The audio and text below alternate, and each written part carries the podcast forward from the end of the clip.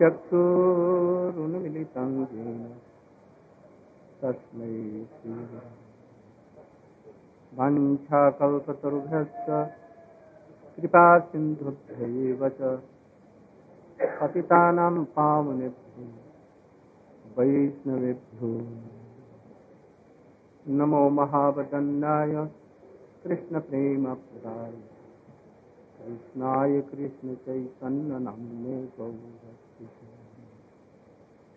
हे कृष्ण करुणा सिंधो, दीनबंधो जगत्पते। गोपेश गोपिका कांत राधा कांत नमस्ते। सप्त कंचन गौरांगी राधे वृंदावनेश्वरी विषभानुसुते देवी प्रणमामि आदेवी काकूभरगदगदयाद्यवाचा जाति निपत्तभूवि दण्डवतो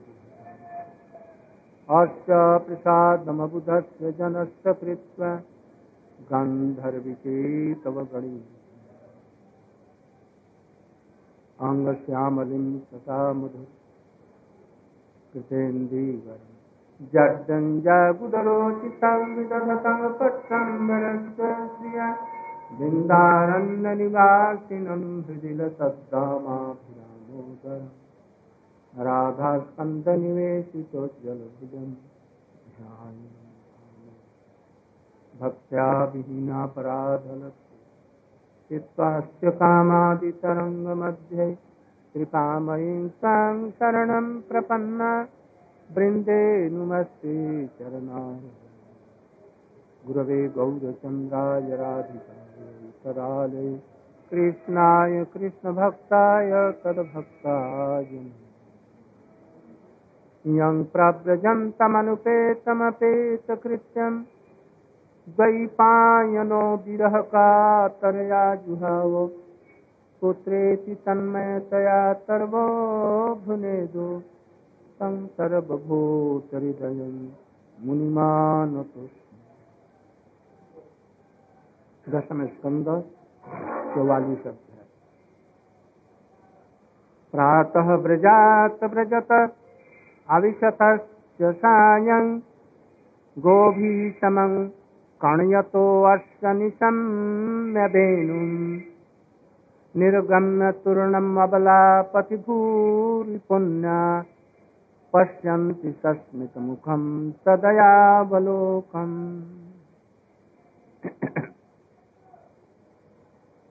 मथुरा की महिलाएँ गोपियों के चित्त वृत्ति में अपनी चित्त वृत्ति को मिला दिया, जिसको मैंने कल सवासना अथवा साधारणीकरण बतलाया। उन्नत, उन्नतर जो भजन पद्धति है, इसका ये प्रधान अंग है।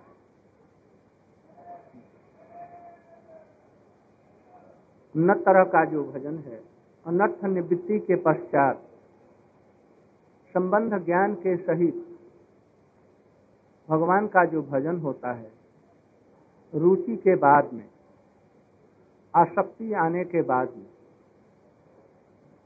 तब इस तरह का भजन संभव है। इसलिए पहले निष्ठा हो। निष्ठा में सब अनर्थ दूर हो जाए। और रुचि उत्पन्न हो भगवान की कथा में, भगवान का नाम करने में, श्रवण, कीर्तन, स्मरण इत्यादि में रुचि हो जाए साधन में। तो वही परिपक्व होने के बाद में जितना अनर्थ दूर होता जाएगा, उतना ही आसक्ति बढ़ती जाएगी। रुचि माने प्रबल रुचि ही आसक्ति कहलाती है।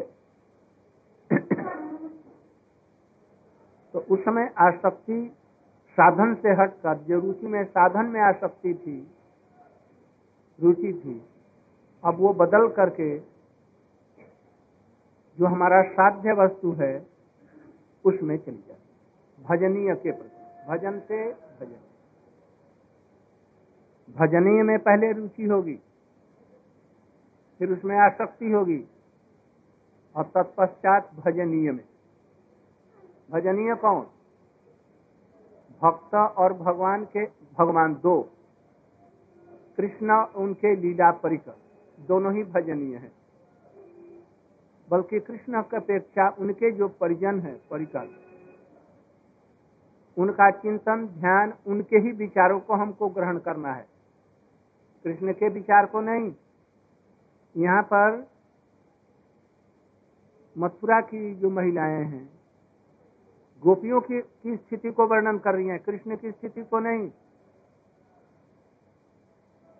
और चाहती हैं कि हम गोपियों जैसी कब सेवा हम प्राप्त करें। और उसी के साथ में साधारणीकरण अपने विचारों को किया। बैठी हुई हैं यहाँ पर रंगेश्वर में। रंग रंगस्थल में। यहाँ पर की चारुण और कृष्ण, मुष्टि और बलदेव, ये दोनों युद्ध करने जा रहे हैं। भीड़ रहे हैं। और उसी समय में भाव नेत्र से ये वृंदावन पहुँची। कृष्ण को देखा और उन गोपियों के भावनाओं को देखा और उस भावना में अपने को तन्मय कर दिया। हम लोगों को उसी तरह से करना चाहिए। अभी हमको क्या करना है? गुरु जी के भाव में अपने भावों को अभी समानाधिकरण करना है। जो व्यक्ति अपने गुरु के विचारों को नहीं समझ सकता, उनकी वैसे आदेशों को पालन नहीं करता और उनका हृदय गुरु के हृदय के समान नहीं हो जाता तो गुरु की सेवा नहीं कर सकता है तो भगवान की क्या सेवा करेगा? कोटि जन्मों में संभव पर नहीं है। इसलिए वैष्णव और गुरु कैसी सेवा कर रहे हैं, उसके समान अपने को करना होगा। और तत्पश्चात ये बातें आएँगी, अनर्थ निवृत्ति होने के पश्चात। तो यहाँ पर बैठी हुई और देख रही हैं। कहाँ देख रही हैं? ब्रज में। देख रही हैं गोपियों की भावनाओं को। और करेंगे, हमारा ये कौन सा तप उन्होंने किया जो हम तप करके वैसा भाव लाएँगे? पहले तो ये बतलाया जैसे अपने गृह कार्यों को गोपियाँ कैसे करती हैं? हम लोग अपने जो आश्रम का या घर का काम कैसे करेंगे?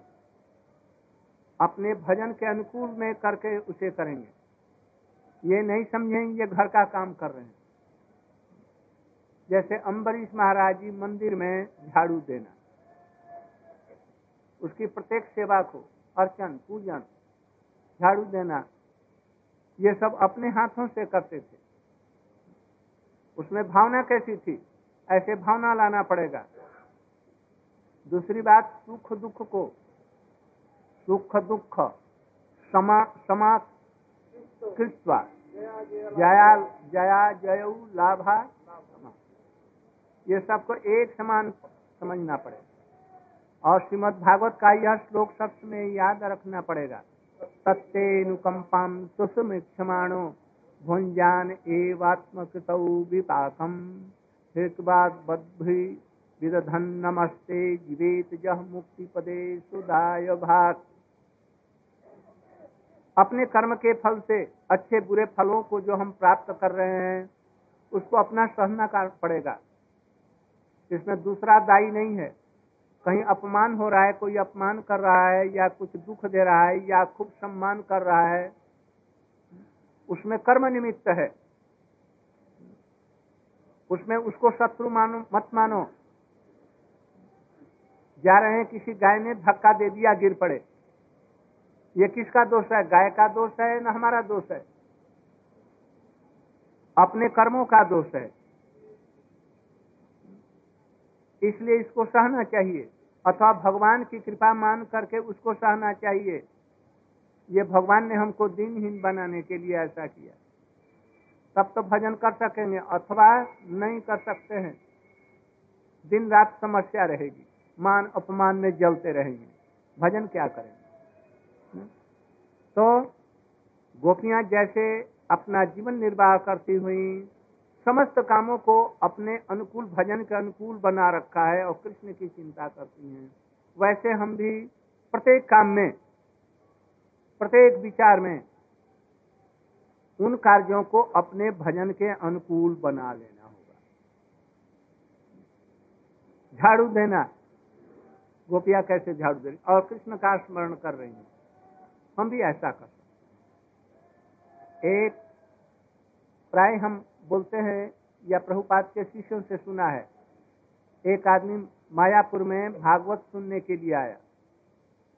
तो वो सुन करके आया कि यहाँ पर व्याकरणाचार्य और भागवत के आचार्य हैं, उनसे हम भागवत सुनेंगे। तो प्रभुपाद के पास में गया और बोला जे उन्हीं का शिष्य था। बोला, जैसे मैं पंडित जी, उनका नाम था न, उनका नाम था ये। क्या नाम? मुझे याद नहीं। आचार्य महाराज। आचार्य महाराज से जो यहाँ पर पहले विशाखा जी के जन्म स्थान कमई करेला में बहुत दिनों तक रहे। संस्कृत के विद्वान आदमी थे बहुत सुंदर पद्य लिखते थे। सौ स्तुति लिखा है। बहुत कुछ स्तव स्तुति लिखा है। तो उनके पास में मैं भागवत सुनने के लिए आया हूँ। प्रभुपाद जी ने कहा, भागवत सुनेगा? आचार्य महाराज तो भागवत नहीं जानता है। उसने तो भागवत पढ़ा ही नहीं कभी, देखा ही नहीं जीवन में। उसने तो अनुस्वार और विसर्ग देखा है। भागवत तो देखा नहीं। भागवत सुनेगा, पढ़ेगा, कहाँ तो जाओ वैष्णव दास जी से भागवत सुनो। वैष्णव दास को तो मैं जानता हूँ, वो तो बगीचे में तुलसी लगाता है, बैगन लगाता है, ठाकुर जी की पूजा सेवा में लगता है। वो तो भागवत जानता नहीं है। उन्होंने कहा जैसे वही भागवत पोथी वही है, उसका जीवन भागवत है। जो कुछ करता है सब समय भगवान नाम, भगवत चिंतन करते हुए वो करता है। इसलिए वो भागवत यदि पढ़ना है तो भागवत उससे पढ़ो, और नहीं तो नास्तिक बनेगा। तो जीवन, जिसका जीवन भागवत है, उनके विचारों का अनुसरण करना। ये गोपियाँ, क्या है, भागवत गोपियाँ हैं। एक ग्रंथ भागवत और एक भक्त भागवत। ये गोपियों को भागवत मान लो, उनका चरित्र ही भागवत है। गोपियों का चरित्र यदि भागवत से निकाल दिया जाए तो बाकी क्या रहेगा? ज़ीरो हो जाएगा। निर्विशेष ब्रह्म कृष्ण बन जाएँगे। इसलिए कृष्ण के चरित्र के अपेक्षा भागवतों का चरित्र, गोपियों का चरित्र, सखाओं का चरित्र यशोदा मैया का चरित्र, प्रहलाद महाराज जी का, नारद जी का, व्यास जी का, हमारे चैतन्य महाप्रभु के परिकरों का, ये सब पहले जानना पड़ेगा। कैसे भगवान की वो लोग सेवा करते हैं? उसी तरह से उनके गृह कार्यों में भी भगवान का कैसे स्मरण करती हैं गोपियाँ, इसको बतला अब देखो, विरह में मिलन में उनकी क्या स्थिति होती है?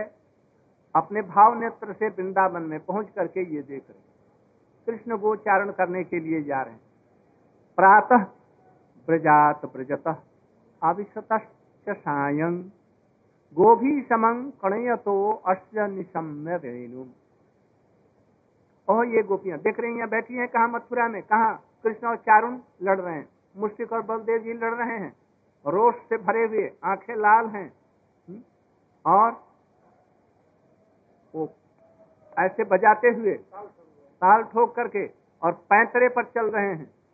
और कभी हाथों से धकेल रहे हैं, कभी खेच रहे हैं, कभी कुछ कोई कुछ कर रहे हैं। और उस समय में ये गोपियाँ भाव नेत्र से वृंदावन में पहुँच गई और देख रही हैं क्या? प्रातः प्रजात प्रजत। प्रातः काल। प्रातः काल में आकर के कृष्ण ने कुछ कलेवा किया। कलेवा करने के बाद में वन में जा रहे हैं। नंद बाबा जसोदा ब्रज के जात जितने बूढ़े बच्चे सभी लोग पहुँचाने जा रहे हैं। मैया तो छोड़ती नहीं। कृष्ण जा रहे हैं और वो कभी पकड़ लेती है, कभी आँसू से नहला देती है। कहते, बेटा, तुम मुँह से जाकर फिर लौट आना। बहुत हो गया, तुम अब लौट चलो। और ये शपथ दे रहे हैं ये तुम लौट जाओ भैया।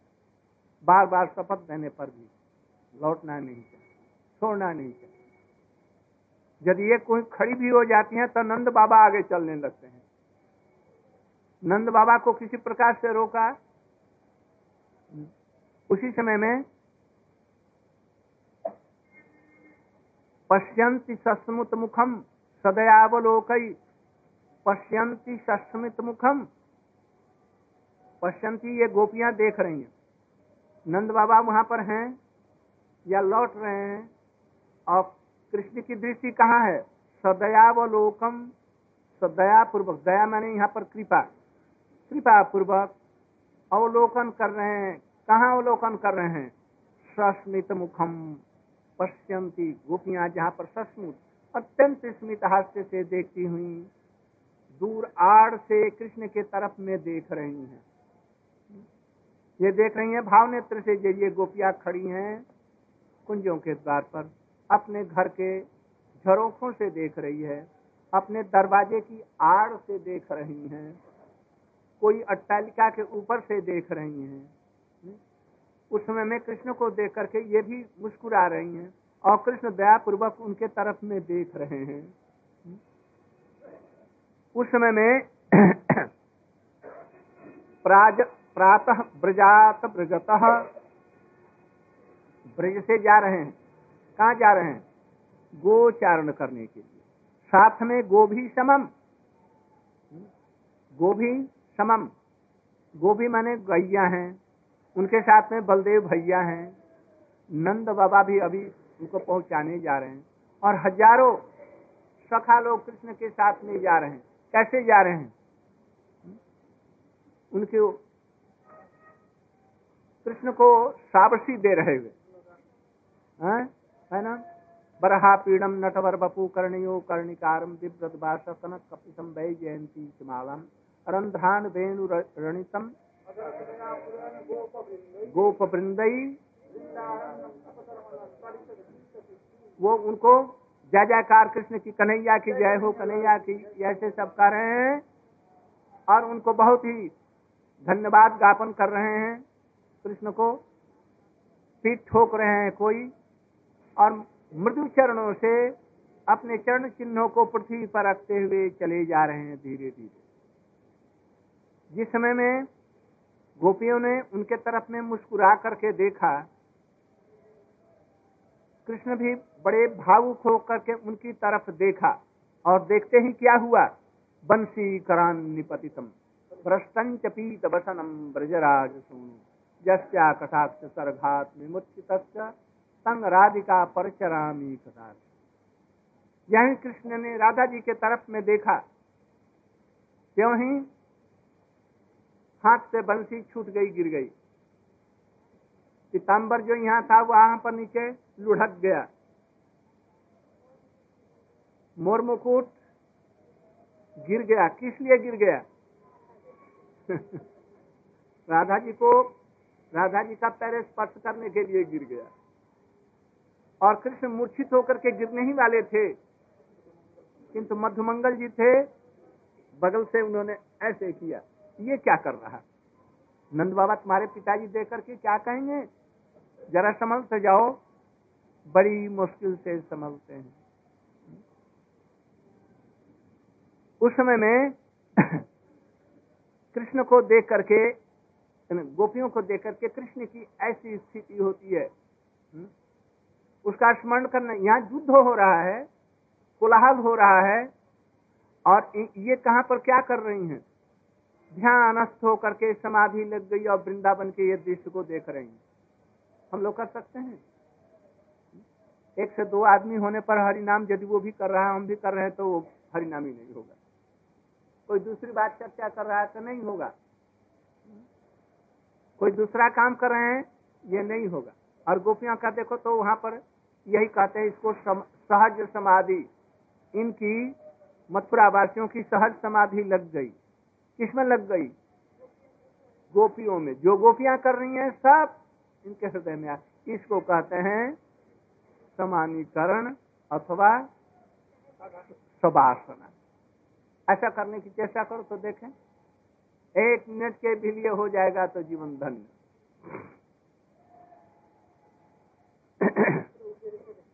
गोभी समम कण तो अश्व निशम वेणुम और ये तो मिलने का समय, जब जा रहे हैं।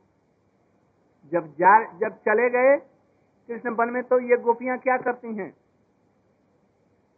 है? गोपियाँ क्या करती हैं? कहती हैं, आँखों का फल तो यही है, ये कृष्ण का दर्शन कर। अखनवतांग फलम न परम विराम।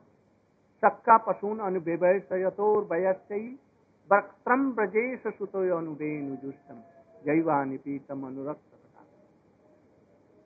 दल के दल एक में मिल गई। घर में अब कोई काम नहीं है। घर का काम निपटा दिया है। सभी एक साथ में बैठ रही हैं। कृष्ण गोवर्धन में आ गए हैं। और पास के वनों में गोचारण कर रहे हैं। और ये करेंगे जिसने कृष्ण का दर्शन नहीं किया। उनकी आँखों बेकार की, मोर पंख की आँख है। उस पर वज्र गिर जाए, वो नष्ट हो जाए। इन आँखों की ज़रूरत क्या? यदि कृष्ण को दर्शन नहीं किया कैसे कृष्ण को दर्शन नहीं किया, गोचारण करने के लिए जा रहे हैं। बलदेव जी साथ में हैं, गोप लोग सखाए, एक वन से दूसरे वन को जा रहे हैं। और वो भी बड़े सतृष्ण नैनों से किसी की ओर में देख रहे हैं। उसमें भी अंत में वही है। देख ऐसे कृष्ण को जिसने वन में चराते जाते हुए नहीं देखा, उनकी आँखों को, आँखें बेकार है। और जिन लोगों ने देखा, उसी का जीवन ओ ये हिरणिया धन्य है। धन्या स्वमूढ़ मत ये मूढ़ कहलाने वाली धरणिया धन्य है? क्यों? मूढ़ किस लिए? ये भविष्य में क्या होगा, ये नहीं जानती। अभी बहेलिया इसको मारने वाला है। बंसी बजा रहा है और ये तन्मय होकर के सुन रही हैं और अभी वो मरेंगी। इसलिए मूढ़ कहा। किंतु ये मूढ़निया होने पर भी देख नहीं होने पर भी, कृष्ण की बंसी और कृष्ण का रूप दर्शन करके मत, एकदम मतवारी हो गई। और कृष्ण से प्रणय की भीख मांगने के लिए निकट आ गई। आँखों में आँखें मिला रही हैं कृष्ण से। और उसका पति कृष्ण सार कृष्ण सार माने क्या? कृष्ण ही जिनका सार है। जी भर करके देखो। डरने की कोई बात नहीं।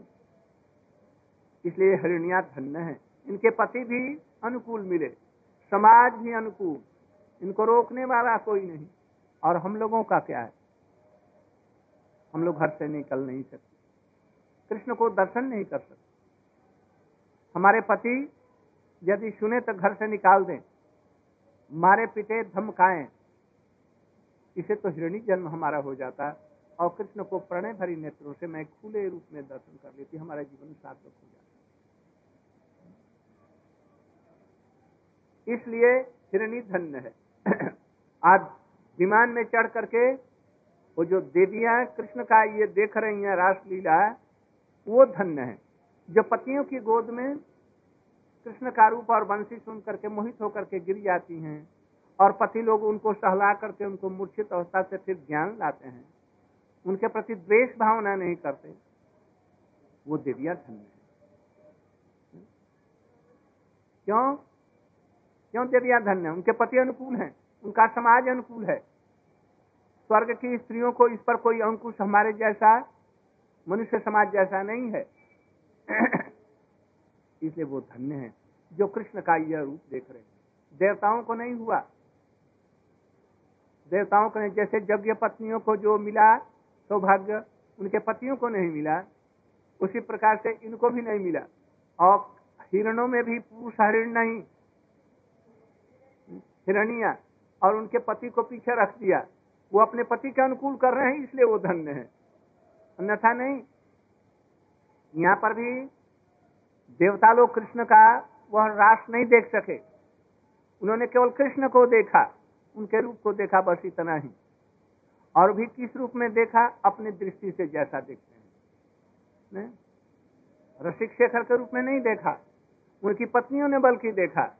इसलिए वहाँ पर उनका वर्णन किया गया। यदि हम मरे तो मर करके क्या बने? देवताओं की स्त्रियाँ बने। उनके पति लोग भी अनुकूल होते हैं। वो लोग रोकेंगे नहीं, मना नहीं करेंगे।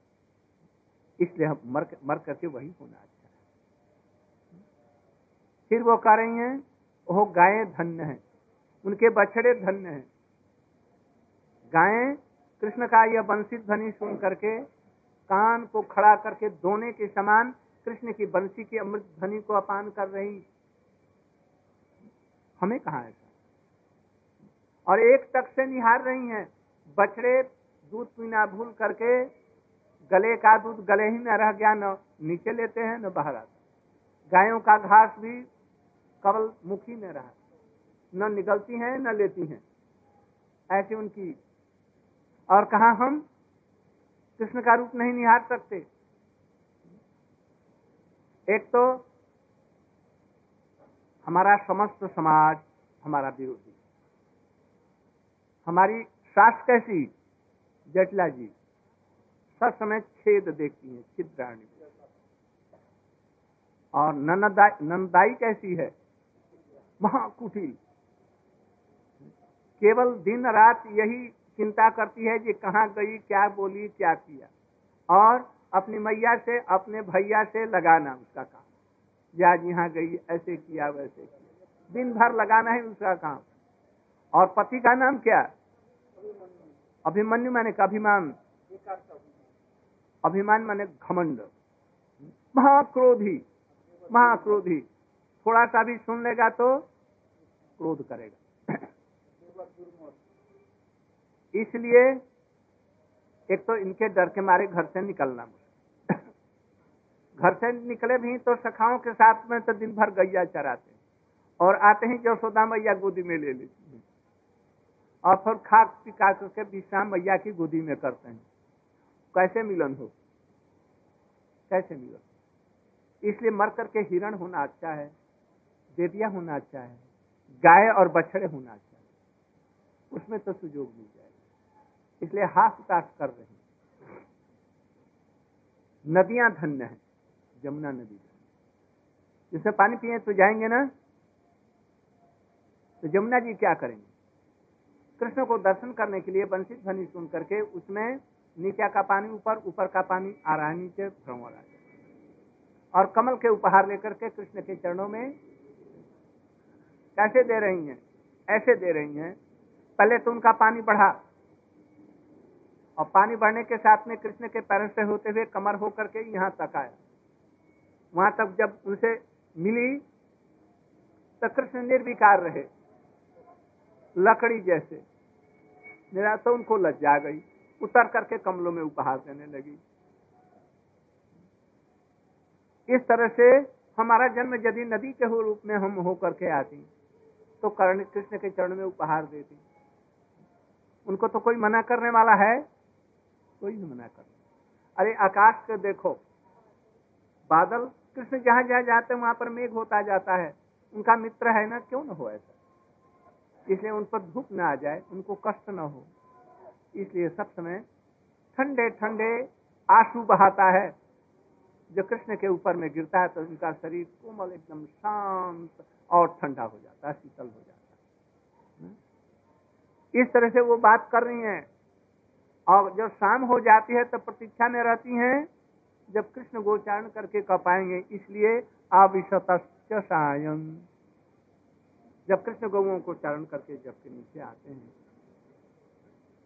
गौओं का हम हम्बारा और कृष्ण की मधुर बंसी और धूल आकाश में उड़ती है, उसको देख करके ब्रजवासी सब स्त्री पुरुष वृद्ध सभी आ जाते हैं। ये लोग भी खड़ी रहती हैं।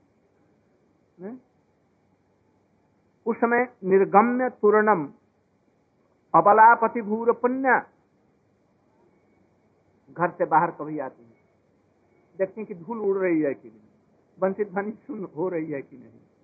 गायें रंभा रही है कि नहीं? आकर के फिर घर में लौट जाती जैसे अभी देरी है। फिर जाती हैं, फिर आती हैं। घर से बाहर हज़ारों बार आती हैं, पीछे जाती हैं। और जब देखिए आकाश में धूली आने लगी, तब वो खड़ी हो जाती हैं बाहर। निर्गम्य निकल जाती हैं घर से निकल करके और वहाँ पर खड़ी हो जाती हैं। पूर्णम, पूर्ण एकदम तखना अबला। अबला किसको कहा जाता है? जिसमें बल नहीं। क्यों कहा गया इन गोपियों को? गोपियाँ ये अबल हैं कि स्वयं ही शक्ति हैं ये। तो अबला इसलिए कहा गया, दिन भर में विरह में तप्त थी। और तप्त होने से इनका शरीर एकदम ऐसा हो, कोई बल नहीं, कुछ नहीं। खड़ी नहीं रह पाती हैं। और इतनी बुद्धि चंचल हो गई है, कब कृष्ण आएँगे? दर्शन करने के पहले ही एकदम आविष्ट हो गई और क्या करें, नहीं करें, कुछ कर नहीं पाती हैं। इस तरह से अबला, पथिभूर पुण्य, ओह, बड़ी पुण्यमान संसार में इन्हीं का जन्म प्राप्त हम लोगों के लिए ऐसा संभव नहीं।